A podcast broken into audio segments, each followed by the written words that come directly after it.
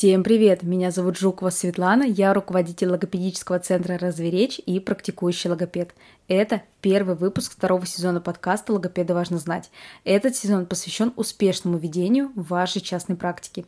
И начну я его не с того, как выйти к частной практике и стабильному доходу, как найти клиентов, а с провокационной фразы о том, что логопедов не уважают, не ценят и вообще логопеды – педагоги второго сорта с низкой зарплатой. Именно так почему-то думают про себя некоторые специалисты, а кто-то же наоборот завышает свою планку настолько, что Эльбрус нервно курит в сторонке.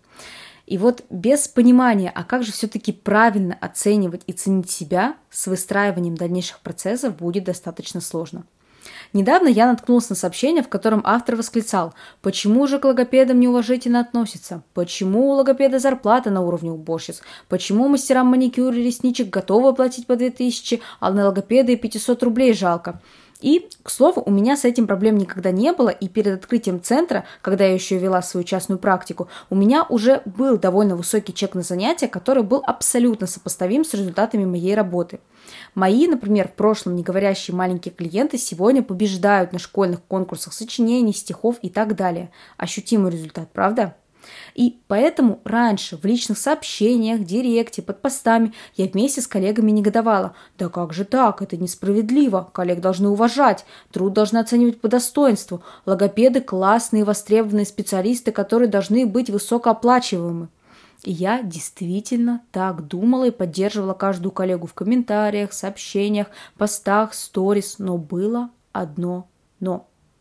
Я смотрела на них через призму себя – ответственного, вечно обучающегося профессионала своего дела, который работает не покладая рук, не ноет, что у него большая нагрузка, здраво оценивает свои услуги и, самое главное, дает ощутимую пользу своим клиентам и знает это. Я Правда, молодец. И с первого дня профессиональной практики я пахала, вкладывалась, набиралась опыта. И говорю без преувеличения, я горжусь собой. И вот я почему-то решила, что все примерно такие же. Знаю, по себе люди не судят, но я была как будто в малиновых очках, и мне казалось, что да, все специалисты априори такие же. Но открыв свой логопедический центр и начав проводить собеседования с другими специалистами, я поняла, что не все. Я встретила огромное разочарование. Сразу вставлю спойлер, я все-таки нашла своих специалистов, те алмазы, которые бережно ограняю, обучаю, наставляю, и я очень берегу и ценю своих логопедов, которые сейчас работают у меня, это профессионалы с большим потенциалом, которым в рамках своего центра я действительно готова дать большое будущее. Потому что у меня очень перспективный центр, и как руководитель я реально готова предложить карьерный рост, систему обучения, пособия, клиентов. И вот возвращаясь к теме, к сожалению, я поняла, что, увы, не каждый готов соответствовать этим требованиям. Я собеседовала много специалистов, очень много. Причем как с опытом, так и без. И мне было важно найти не столько опытных, сколько надежных и желающих обучаться специалистов, которые готовы расти и развиваться вместе со мной. У нас уже есть в центре команда, но я до сих пор в поиске, потому что мы растем. Так что если вы набрели на этот выпуск и хотите профессионального роста, развития и быть под моим надежным профессиональным крылом, я вас жду. Пишите в сообщения моей группы. И все же вернемся к причинам плохого отношения к некоторым логопедам. Если у вас есть такие мысли, то я настоятельно рекомендую через сопротивление дослушать этот выпуск, и если не сейчас, то через время вы обязательно скажете мне спасибо. Многие стесняются, боятся о таком говорить, а мне не жалко. Я делаю это из любви к логопедии и профессии. И вот я с большим сожалением пришла к выводу, что в некоторых случаях какое-то негативное отношение оправдано. Многие коллеги хотят получать зарплату, деньги за занятия, но ничего не хотят для этого делать. Ни обучаться, ни качественно работать. К примеру, на собеседованиях выяснилось, что большинство специалистов либо вообще никогда не работали с детьми с алалии, либо не умеют и не хотят уметь. А это, между прочим, один из самых популярных запросов – кто-то говорит, я не хочу работать с неговорящими детьми, они забирают много энергии и ресурса.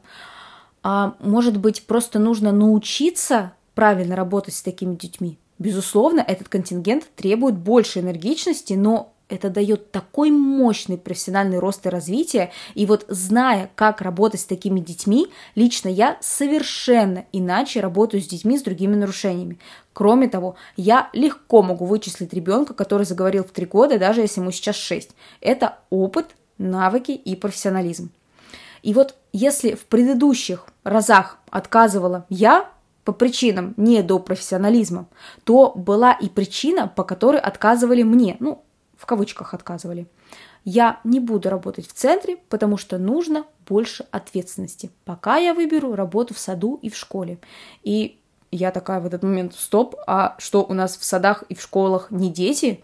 не клиенты. Это что еще за отношение такое? Когда я работала в детском саду, я прилагала те же усилия, что и в частной практике. У меня не было такого, что я полдня в саду утаиваю знания, а другие полдня в частной практике я выдаю все, что умею. Усилия, привнесенные мной, были абсолютно равнозначны, и я выкладывалась на все сто и в саду, и частно. И да, может быть, в саду или школе условия действительно позволяют быть где-то менее профессиональным, но мне, как человеку роста и развития, непонятно, какой смысл тогда вообще идти в профессию, если не собираешься в ней развиваться. Ну, только если за зарплату, но мне это непонятно. И вот для меня такой отказ звучал крайне непрофессиональным, и на сегодняшний день я рада, что нас развела судьба с такими людьми, ну а что дальше, посмотрим. И вот если подвести итог, то, коллеги, задайте себе вопрос, а я соответствую своим запросам? Я являюсь топовым специалистом, чтобы много зарабатывать.